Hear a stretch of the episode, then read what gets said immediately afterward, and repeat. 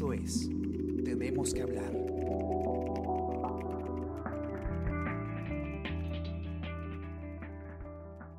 Hola, buenos días, ¿cómo están? Hoy es miércoles, el día 66 del estado de emergencia. Ya estamos teniendo un poco frío en estos días en Lima. Y yo soy Gladys Pereira y hoy tenemos que hablar sobre los medicamentos y especialmente sobre los medicamentos genéricos.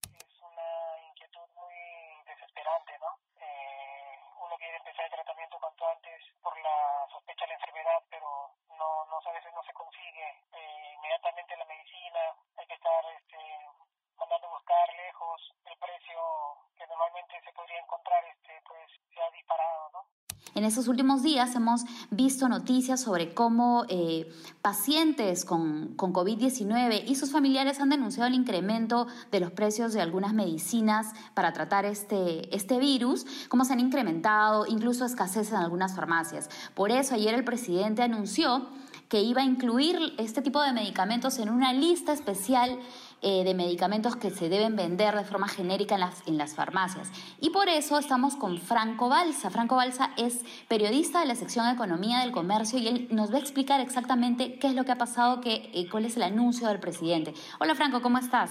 Hola Gladys, muchas gracias. ¿Cómo estás tú? Toca todo muy, muy bien, felizmente. Ah, qué bueno. Cuéntame, eh, primero quiero que me expliques qué es exactamente el anuncio que hizo ayer el presidente en uno de sus pronunciamientos que nos tiene acostumbrados al mediodía.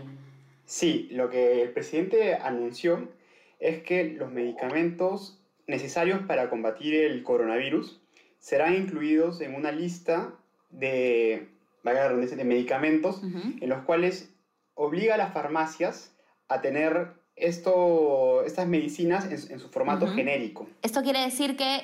A nivel nacional. Claro, esto quiere decir que hay, hay, una lista especial, tengo entendido que no es una norma nueva, sino que ya existe una lista en la que hay un grupo de medicamentos que si yo voy a cualquier farmacia puedo decir, véndame obligatoriamente su versión genérica, ¿no? Así es, a finales del año pasado el Ejecutivo publicó una lista de medicamentos, alrededor de 31 medicamentos que eran para males respiratorios, diabetes, hipertensión, entre otros, que las farmacias y boticas deberían vender obligatoriamente. Eh, y esto con la posibilidad de que si de no ser así, el, el gobierno, las instituciones del gobierno podrían aplicar ciertas sanciones a estas, a esas empresas, a estos negocios. Entiendo que la idea del Ministerio de Salud y del presidente es que precisamente si se incluyen los medicamentos para tratar el coronavirus eh, dentro de esta lista de genéricos, es que se pueda sancionar a las empresas, a las empresas, las farmacéuticas que no lo hagan, ¿verdad? Sí, correcto, esa es la, la, intención. Eh, hay había mucho lo que tú comentaste al inicio, que se empezó a había muchas quejas de, los, de las personas, de los usuarios, porque decían que no hay, escasean los productos o están muy caros. Entonces, lo que busca el gobierno de esta manera es obligarlos a que, a que, hayan estos medicamentos y no falten, pero hay mucha discusión detrás de eso, ¿no? Porque, porque también los gremios tienen otras posiciones. Claro, justo en tu informe que ha salido hoy en el diario, eh, en nuestra versión impresa y también en el comercio.p, Tú mencionabas que has conversado con algunos representantes de, las empresas, ¿no? ¿Cuál es su posición respecto al anuncio del presidente? Sí, eh, mira, conversé con el presidente de la Asociación de Industrias Farmacéuticas Nacionales, eh, ADIFAN, y, y, también con el representante de las farmacias peruanas, que eh, hablamos de Incafarma, Mifarma. Eh, ambos concuerdan en algo, que las, lo que ha estado ocurriendo es que la demanda se ha aumentado, la demanda de esos productos, me refiero a los de coronavirus, ha aumentado de manera exponencial. Además, el, el, el rebocero de IFAN estima que se ha quintuplicado la demanda. Lo que dicen ellos es que el gobierno no tomó el, las precauciones, las medidas necesarias para evitar el desabastecimiento de productos en el mismo estado. Entonces lo que está pasando hoy es que el, el, usuario, la persona que se enferma y va al hospital o a un centro del, del estado, de salud del estado, le dan una receta. Cuando va a recoger los medicamentos dentro del mismo hospital, eh, les dicen, bueno, tenemos tantos medicamentos, pero no tenemos los otros. Esto ha incrementado la demanda de estos productos en el sector privado, es decir, los quienes atienden en en el seguro, en los hospitales del Estado, salen a la calle a buscar a una farmacia, una botica, si es que tienen estos medicamentos para poder combatir. Claro, de hecho esto es un problema que también se ha ido registrando antes, ¿no? incluso antes de que llegara el coronavirus a nuestro país, eh, que sí ha habido ocasiones en las que los hospitales Em, tanto del MINSA o de salud, no tenían todo el stock de medicamentos para distintas enfermedades. Entonces, ahora me dices que según, según los gremios farmacéuticos se ha hasta quintuplicado, ¿no? Así es, se ha quintuplicado según el... ¿Hay, ¿hay alguna lista de cuáles son los medicamentos más solicitados en este momento? Sí, tenemos la acitromicina, la ivermectina y la hidroxicloroquina. También está el paracetamol y otros medicamentos que que se usan ya eh, cuando, la, cuando el virus ha avanzado y está teniendo complicaciones la persona como falta de, de aire o falta de oxígeno. Eh, lo que me comentan es que hay una, la hidroxicloroquina. La hidroxicloroquina se usa para tratar afecciones autoinmunes como el lupus y la artritis reumatoide. Este medicamento se ha sometido a algunos estudios en el contexto del brote del coronavirus. Sin embargo, la Organización Panamericana de la Salud advierte que hasta ahora no hay evidencia de buena calidad que demuestre que sea eficaz contra el COVID-19. Está quedando un poco de lado porque no, no se ha visto que haya tenido efectos importantes. Entonces, lo que hoy está tomando más fuerza y, se está probando más en el Perú es la ivermectina, junto con la citromicina. Eso es al inicio, en los primeros síntomas se les da esas ambas pastillas a las personas eh, para que puedan, puedan mejorar. El ivermectina es realmente nuevo, se, usaba mucho en animales y ahora se han dado cuenta que está teniendo efectos positivos. Claro, entonces estos son como los medicamentos que más se están buscando. Tú también mencionabas el paracetamol y de hecho incluso nosotros eh, en la sección nacional habíamos recibido algunos reportes, por ejemplo en regiones como Loreto, donde el paracetamol ya estaba costando hasta 10 soles, ¿no? que es, una, es un medicamento que se utiliza para muchas cosas, no, no solamente para el COVID. Ahora, justo en tu informe tú mencionabas también al observatorio de Digemit y ahí mencionabas, por ejemplo, que hay algunos medicamentos que varían sus precios según las zonas. ¿Nos puedes explicar cómo funciona, por ejemplo, este observatorio? Sí, el, este observatorio lo que hace es recoger los precios de las diferentes boticas a nivel nacional. Lo que nosotros lo que yo hice es buscar los precios más bajos y los precios más altos que hay en Lima. el, algo que hay que tener en cuenta es que, según lo que me decían las personas con las que conversé, que los precios son precios base, es decir, que ellos le brindan la información al, al, Estado, pero no necesariamente es el precio que tú vas a encontrar en la, en la botica. No, no es porque mientan, sino porque por un tema de demanda, algunas eh, boticas grandes tienen, farmacias grandes tienen este, como un método como lo que suele ocurrir, digamos, con, con los tickets de avión. O sea, cuando, cuando hay muchas personas comprando en algún momento, esos precios también se elevan. El, entonces, eso es lo que ocurre, y, pero aún así puedes ver que, por ejemplo, la cierta pastilla en mayo puede costar en, puede en su precio normal, su precio base, en ciertas boticas más pequeñas, pero quizás en una clínica tiene un precio exorbitante. Y hablamos de una diferencia, puede ser de hasta de 60 soles, es regular la diferencia que hay. Claro, y de hecho también en tu informe, volviendo a, a esto, tú hablabas de un caso específico, un médico que había visto... Eh, no solamente afectaba su salud, sino también su bolsillo, como es lo que está pasando ahora, ¿no? Que el, el, coronavirus no solamente te hace preocuparte por tu estado físico, sino también por lo cuánto vas a gastar para curarte. Efectivamente, en lo que ocurría con esta persona que es, es un médico, Ricardo Samamé, que, mira, el, su principal preocupación, su preocupación no empieza solamente cuando cuando es diagnosticado, sino para buscar el diagnóstico. Él necesitaba diagnosticarse rápido, por lo mismo su profesión, que es un médico, estuvo buscando ciertas clínicas y al final acudió a una donde la prueba molecular le costó 920 soles. Es un monto realmente grande, casi un sueldo, casi un sueldo mínimo. Entonces, luego él me cuenta que estaba bastante angustiado porque cuando empezaron a buscar las pastillas que sus amigos doctores le recetaban, según recuerdo lo que él iba, les iba contando, las pastillas que hoy costaban, por ejemplo, dos soles, como todo el mundo mencionaba, el paracetamol ahora costaba 10. Entonces hay una diferencia de los precios que afecta también al, bolsillo, a la economía de una familia. Imagínate que tengas tres personas enfermas en una casa. Pues es un presupuesto enorme tratar de, de salir de esta, de esta enfermedad.